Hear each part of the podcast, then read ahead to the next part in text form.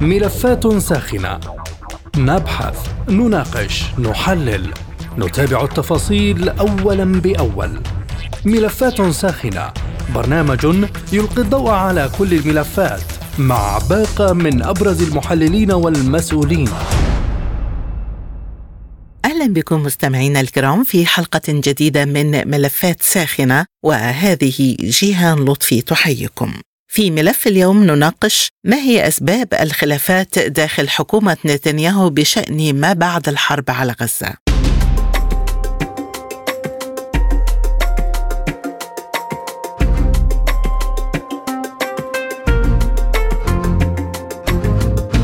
قال رئيس الوزراء الإسرائيلي بنيامين نتنياهو الثلاثاء إن قطاع غزة سيكون تحت السيطرة العسكرية الإسرائيلية بعد الحرب. جاء ذلك في حديث إذاعي لنتنياهو قال فيه إن إسرائيل ستنشئ في قطاع غزة بعد الحرب إدارة مدنية وسيعاد تأهيل القطاع بقيادة السلطة الفلسطينية مشددا على أنه لن يستسلم للضغوط الدولية على حد قوله. وأشار رئيس الوزراء الإسرائيلي إلى أن حكومته لا تستبعد احتمال نشوب حرب ضد قوات السلطة الفلسطينية في الضفة الغربية وقال إنها تضع خطط طوارئ للرد على مثل هذا الحدث. في الأثناء قال وزير الدفاع الإسرائيلي يؤاف جالانت إن الجيش الإسرائيلي يقترب من النقطة الحاسمة في عملياته العسكرية بشمال القطاع ومدينة غزة وأضاف جالانت أن إسرائيل لا تنوي البقاء في غزة بشكل دائم. ويدور الحديث الآن في وسائل الإعلام الإسرائيلية حول إمكانية إبرام اتفاق تبادل أسرى جديد بين إسرائيل وحماس وأن تحركات تجرى بهذا الشأن حاليا وقال منسق الاتصال الاستراتيجي في مجلس الأمن القومي الأمريكي جون كيربي إن الولايات المتحدة تعمل بنشاط على استئناف الهدنة الإنسانية في قطاع غزة إلا أن قيادي في حركة حماس نفى ما تم إعلانه بشأن صفقة جديدة لتبادل الأسرى مع إسرائيل وقال إنه لا يوجد حديث عن أي صفقة قبل توقف العدوان على غزة معتبرا أن الجانب الإسرائيلي يهدف من التسريبات الجارية إلى مواجهة الضغوط الداخلية. فما هي أسباب الخلافات داخل حكومة نتنياهو بشأن ما بعد الحرب على غزة؟ هل أخفقت إسرائيل في تحقيق أهدافها؟ وهل يشي خروج الخلاف للعلن بوجود تصدع في أروقة حكومة نتنياهو؟ حول هذا الموضوع تدور نقاشاتنا في ملف اليوم من ملفات ساخنة. البداية من القاهرة ومعنا عبر الهاتف أستاذ العلوم السياسية والعلاقات الدولية الدكتور أسامة شعث مرحبا بك معنا دكتور أسامة. وبداية نتنياهو يقول إن إسرائيل وحدها ستكون المسؤولة عن الأمن في غزة بعد انتهاء الحرب. لكن وزير الدفاع يقول إن إسرائيل لا تنوي البقاء دائما في القطاع. برأيك ما هي أسباب الخلافات داخل حكومة نتنياهو بشأن ما بعد الحرب على غزة. تحية لك ولكل المستمعين ونسأل الله السلامة للشعب الفلسطيني من هذا العدوان. الحقيقة أن الاحتلال الإسرائيلي بجملته ليس لديه خطة. نتنياهو ليس لديه خطة واضحة وحقيقية بالمشهد أو في اليوم التالي ما يسمى باليوم التالي بعد نهاية هذه الحرب. ولكن هو كل ما يريد أن يقول أنه يريد أن يستمر في غزة ليبقي الوضع على ما هو عليه على الأقل في هذه الفترة تأكيدا على استمراره بالحكم. يعني هو يريد أن يستمر بالحكم ويريد الإبقاء على حالة الحرب في داخل غزة حتى لو انتهى من عملياته العسكرية ولم يصبح له أي شيء. لو دمرت غزة عن بكرة أبيها. يريد نتنياهو أن يصور نفسه أنه بطل وأنه قائد آه، وهو المنقذ للاحتلال الإسرائيلي وهو قائد عظيم لدى شعبه.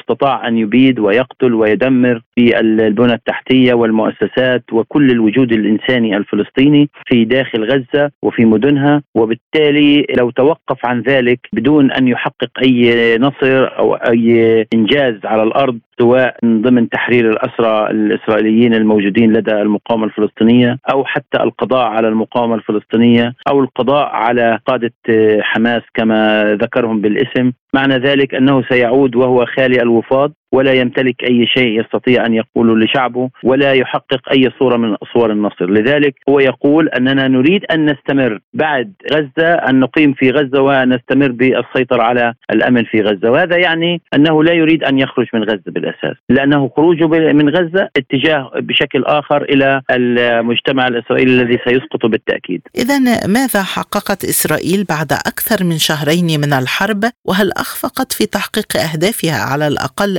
الأهداف المعلنة؟ نعم هي لم تحقق أي شيء. حكومة الاحتلال لم تحقق أي شيء. كل ما استطاع نتنياهو أن يقوله أنه قضى على أشخاص وبدأ حتى ينقل صور وهمية لعدد من جنوده وهو يحارب ويضرب في البنى التحتية ويدخل بين البيوت بجنوده. ومع ذلك المقاومة الفلسطينية تنشر صور كل فترة وأخرى تنشر صور وهي تستهدف الدبابات وجنود الاحتلال الإسرائيلي. ولذلك هو يريد أن يخفي الصورة الحقيقية للمشهد الدموي الذي يحدث حتى من جنوده وبينما هو يقتل في المدنيين وفي الأطفال. بدأ قبل يومين باعتقال مجموعة من المدنيين في مدارس الإيواء. الآن هذه الصور عندما يتم نقلها للمواطن أو للشعب للاحتلال الإسرائيلي هي بالتأكيد تكون صور مريحة للمواطن الذي يرى أنه يتم تصوير هؤلاء على أنهم مقاومة، هو يقول للعالم أنهم مقاومة، والذي يبدو في الصورة رجال ما بين 50 و60 و70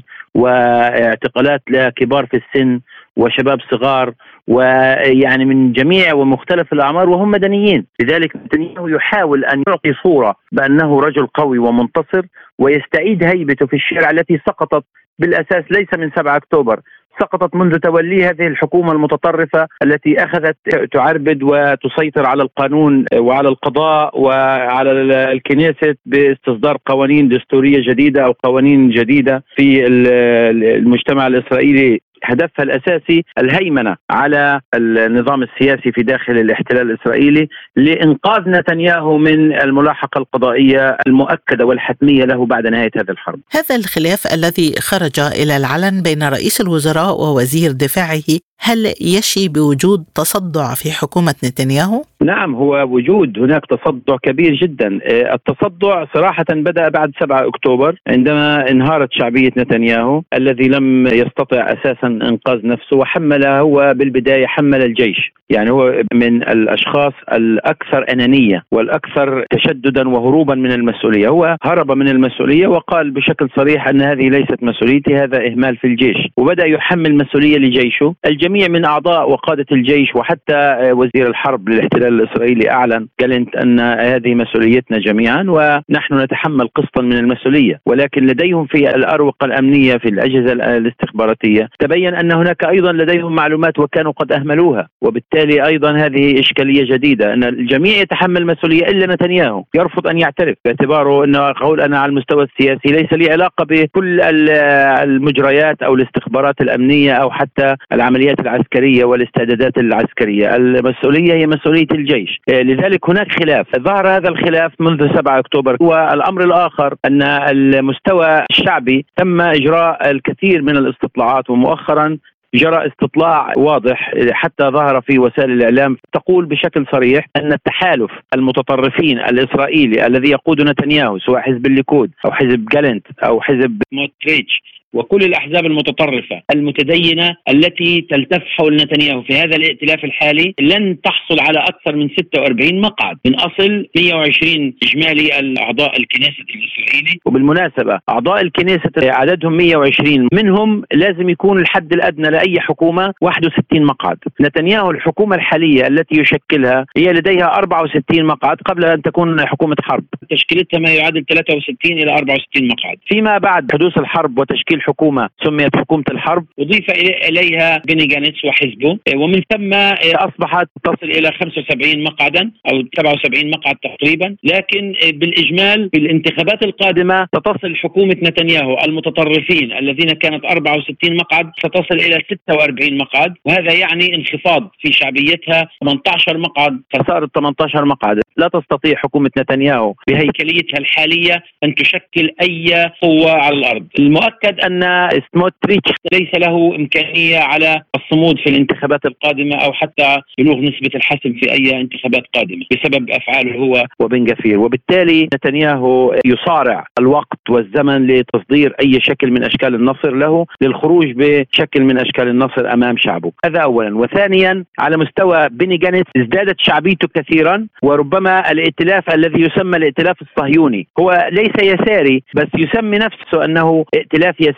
أو ائتلاف صهيوني ما بين الوسط واليسار. وهذا الائتلاف يسمى البراغماتي أنا أقول عنه. الائتلاف البراغماتي الذي يحاول أن يعني يجمع ما بين التشدد والقوة العسكرية وما بين التعامل مع المجتمع الدولي بروح القبول بعملية السلام وأهون من نتنياهو في الحديث. وبالتالي لديه قبول دولي ولديه قبول شعبي. أصبحت شعبيته جاهزة لأن يصبح رئيس وزراء آه، في المرحلة القادمة. وهناك أيضا ائتلاف جديد أو الائتلاف القديم الذي كان منافسا ومناوئا لنتنياهو لبيد ولبيد أقرب إلى بيني جانت من آه، نتنياهو بشكل آه، أو بآخر. الآن هذه تشكيلة الائتلاف يعني الصراعات السياسية ما بين الأحزاب وما بين القادة والشخصيات في الاحتلال الإسرائيلي. الأهم من ذلك أن الحزب الليكود الذي انخفضت شعبيته كثيرا بسبب نتنياهو والذي يتزعم نتنياهو هذا الحزب تحديدا هناك خلافات داخل الحزب كبيرة جدا على وجود نتنياهو على رأس الحزب. يعني حتى الحزب نفسه لا يريد نتنياهو أن يتزعمه أو لا يريد نتنياهو أن يظل رئيسا لهذا الحزب لأن وجود نتنياهو إذا ما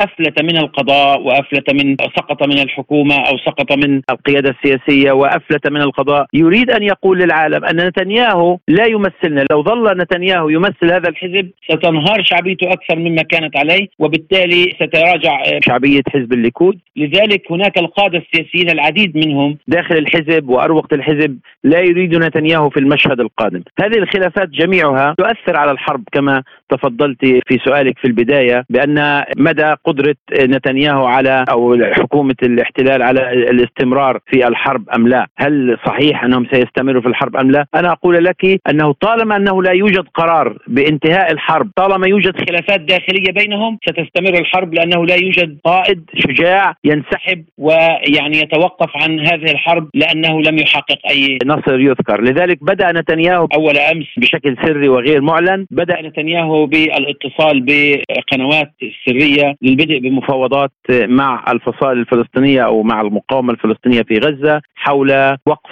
الحرب.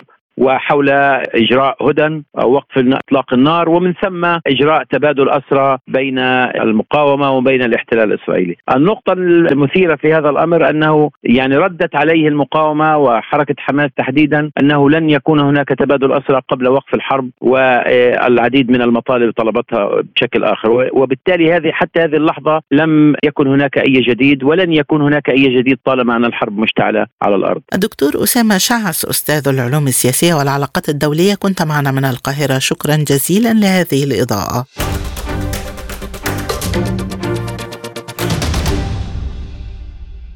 وحول مرحلة ما بعد الحرب في غزة معنا عبر الهاتف من القاهرة اللواء محمد عبد الواحد خبير شؤون الأمن القومي. مرحبا بك معنا ضيفا عزيزا سيادة اللواء محمد. بداية لماذا بدأ الحديث عن مرحلة ما بعد الحرب الآن؟ وبرأيك هل أخفقت إسرائيل في تحقيق أهدافها؟ أهلا بحضرتك وأهلا بمستمعينك الكرام. الحديث عن مرحلة ما بعد الحرب تأتي في إطار حرب نفسية شديدة على الفلسطينيين في هذا التوقيت. بيحاولوا يوحوا إلى الإسرائيليين أن الحرب قد انتهت لصالح إسرائيل. والحديث بقى في ما بعد الحرب. والحقيقة أول من طرح هذه الفكرة هو الولايات المتحدة الأمريكية.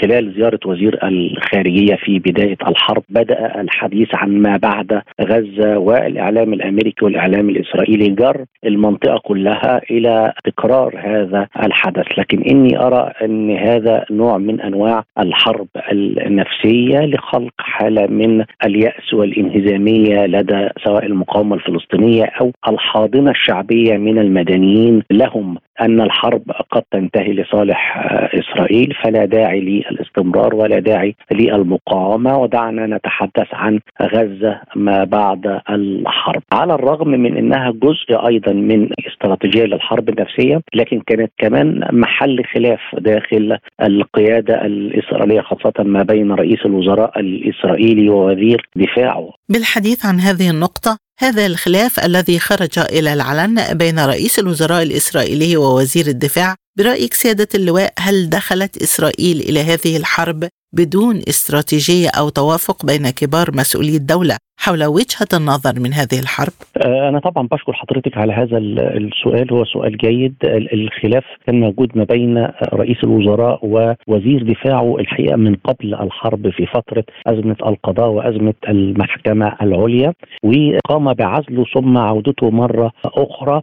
فيما يتعلق بالحرب في بدايتها كانت هناك أيضا خلافات شديدة جدا ظهرت فيما بينهما وتتعلق بتبادل الاتهامات عن أسباب الهجوم آه، حماس على إسرائيل وأحداث 7 أكتوبر ودي الحقيقة كل واحد من خلال مؤيديه بدأ يحاول انه يصعد من حدة هذا الخلاف، لا شك أن هناك تنافس ما بين الطرفين حتى على المستوى الشخصي، على مستوى الإيديولوجي كمان هناك خلاف ما بين الطرفين ومؤخرا ظهر خلاف جديد في عدم موافقة الطرفين على حضور اجتماعات أو المؤتمرات الصحفية معا. يعني آه، خلال الفترة السابقة امتنع جالنت عن حضور المؤتمر الصحفي ونتنياهو الحقيقة خلال آه، هذا الحوار ذكر هذا وقال أنا عرضت عليه أنه يحضر لكنه رفض من الواضح أن الخلافات عميقة. الحرب في آه، غزة بها إخفاقات كثيرة تقاوم كمان إخفاقات قد يعني الحقيقة تعصف بحالة من الاستقرار داخل إسرائيل لأن الإخفاقات متعلقة بتضليل الرأي العام الداخلي بعدم صدور بيانات حقيقية عن أعداد القتلى وأعداد المصابين. هناك إخفاقات فعلية في عدد القتلى والمصابين بالفعل بسبب الاشتباكات المباشرة مع المقاومة حماس بسبب قيام حماس بزرع الغام على الطرق. فهناك خسائر كبيرة وأتخيل إن هذه الخسائر بتسعى إسرائيل خلال تلك الفترة إنها تحاول توصل إلى أي هدنة أو صفقة لتبادل الأصل. أسرى تستطيع أن تحقق منها مكاسب سياسية عن طريق الوسيط الأمريكي. يعني هي هناك حديث عن أن أمريكا تحدثت مع مصر وتحدثت مع قطر للضغط على حماس بقبول هذا. لم يعلن عن هذه الصفقة حتى الإعلان. الإعلام لم يعلن عنها. لكني أتوقع أن خلال الساعات القادمة سوف يتم الإعلان عنها. ربما حماس ترفض أي صفقة خلال الفترة القادمة. لأن إسرائيل غير يعني إذا كانت حماس تستطيع أن تفرج مثلا عن الفرد أو الجندي الإسرائيلي بعشرة أو بعشرين من أمثاله من المعتقلين لكن إسرائيل في نفس اليوم تعتقل الآلاف من شباب فلسطين سواء في الضفة أو في غزة فعملية الإفراج أصبحت غير مجدية. وبالتالي حماس أتخيل أن أي مفاوضات سوف تدخلها خلال الفترة القادمة سوف تتعلق بوقف كامل لإطلاق النار والدخول في تسوية سياسية لوقف كامل لإطلاق النار وصفقات سياسية بدلا من أن تكون عسكرية الحديث يدور الآن عن محاولة أمريكية لصفقة تبادل أسرى جديدة هل المطروح في هذه الوساطة هدنة مؤقتة كسابقتها أم أنها تتناول مرحلة ما بعد الحرب كاملة؟ الموضوع ده الحقيقة مطروح بقى له أسبوع يعني بقى له أسبوع مش اليوم فقط أن إسرائيل آه، آه، لديها خسائر بالفعل كبيرة في غزة خاصة خسائر بشرية وده بيشكل ضغوط آه، كبيرة وتريد أن تحاول أن تعدل من أماكن تمركز قواتها لأن قواتها في منطقة خطر في الداخل وبالتالي أصبحت صيد لعناصر المقاومه امبارح مثلا شفنا حضرتك كان في عملية إنزال بالمظلات مظلات إنزال جوي لدعم لوجستي لهذه القوات ودي أثارت الحقيقة فضول الباحثين لماذا هذا الإنزال في هذا التوقيت على إنه هو الأول من نوعه منذ حرب لبنان في 2006 لكن بنظرة بسيطة نقدر نعرف أن ربما هذا الإنزال يحدث عندما تكون القوات الخاصة مجموعات من القوات الخاصة محاصرة من قبل المقاومة أو قيام المقاومة بقطع خطوط الإمداد لمجموعات من القوات الخاصة بالداخل. ثلاثة الحديث عن وجود ألغام زرع آلاف الألغام على الطرق التي تستخدمها الآليات العسكرية أو الأفراد الإسرائيليين وتقوم المقاومة بتفجير هذه الألغام عند السير عليها سواء بمجموعات أفراد أو بأرتال عسكرية. وده رفع نسبة الإصابات بدرجة عالية لدرجة إن الصحف الإسرائيلية تتحدث عن أن الإصابات أكثر من خمسة ألاف مصاب ومنهم 2000 حدث له إعاقة كاملة. أتخيل أن الأرقام دي أرقام مرعبة آه للداخل الإسرائيلي وتؤكد أن الحكومة الحالية والحكومة العسكرية والمجلس العسكري ضللوا الشعب الإسرائيلي. وبالتالي الفترة الجاية أتخيل أن ممكن يحدث حراك شديد سياسي في إسرائيل ضد هذا التعتيم الإعلامي والتضليل الممنهج والمقصود. في المقابل سيادة اللواء يتحدث نتنياهو عن احتمال نشوب حرب ضد قوات السلطة الفلسطينية في الضفة كيف تقرأ هذا التصريح الذي تزامن مع الحديث عن بدء وساطة للهدنة؟ منذ بداية العمليات 7 أكتوبر ونتنياهو كان حديثه شديد اللهجة تجاه السلطة الفلسطينية خاصة تجاه محمود عباس بصفة شخصية وأدان عدم إدانته لما فعلته حماس وعدم تصريحاته بأن إسرائيل لديها الحق في الدفاع عن نفسها منذ هذه اللحظة. كمان تزمت أن كمان الضفة فتحت جبهة أخرى سواء قوات حماس الموجودة في الضفة أو الجهاد أو باقي فصائل المقاومة. هناك مناوشات إسرائيل كانت لا تريد أن تتوحد الجبهات في الداخل كلها ضدها. كمان ده مش بس جبهات الداخلية ده هناك جبهات أخرى وهي أذرع إيران المسلحة في المنطقة سواء حزب الله أو سواء الميليشيات في سوريا أو العراق أو سواء الحوثي حتى اللي بيهدد الملاحة الدولية وبيهدد السفن الإسرائيلية بيخلي بيجعل إسرائيل تتكبد ملايين الدولارات خسائر مجرد بس فقط للتهديد لأن السفن هترفض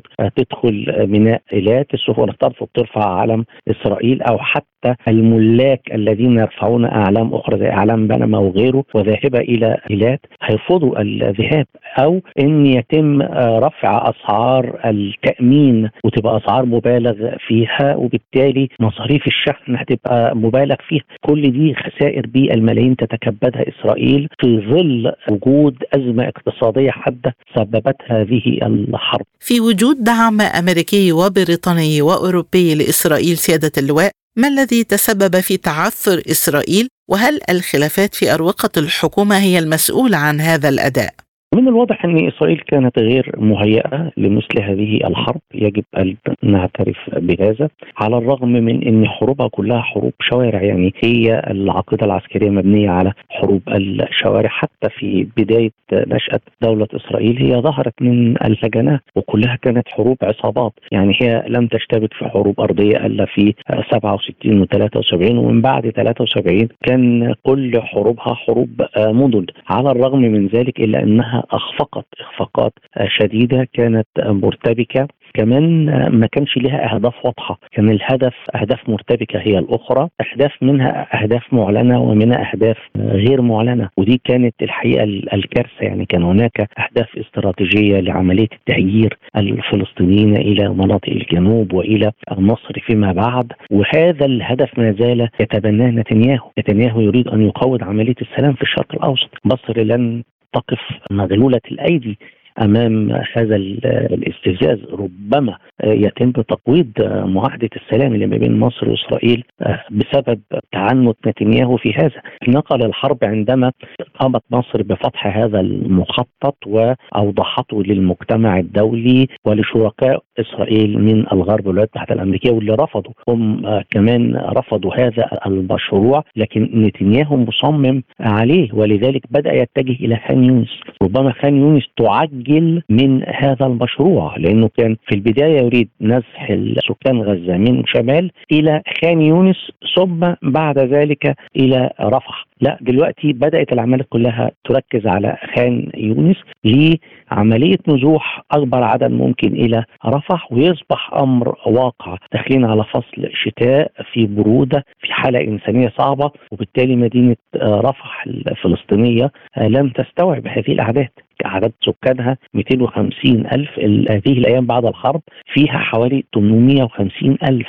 يعني أكثر من 600 ألف نازح موجودين في رفح وبالتالي يريد نسع المزيد من هذا لتحقيق آه، استراتيجيته. ثم هدف آخر أن هو تفريغ منطقة غزة يتحدث عن حكم غزة ويتحدث عن إدارة أمنية آه، إسرائيلية. يعني وكأن الهدف الرئيسي هو إعادة احتلال غزة مرة أخرى. وليس كما هو يدعي أن يريد أن يعمل شريط أمني أو حاجز أمني. هذا من طريقة القوات ومن طريقة وقوفها ومن طريقه الدعم الفرق العسكرية في الشمال لا نفهم تماما أن هذا غزو وليس الحصول على حزام أمني أو منطقة آمنة. كل هذا يعني أهداف متناقضة مع بعضها البعض. وبالتالي آه، في إخفاقات.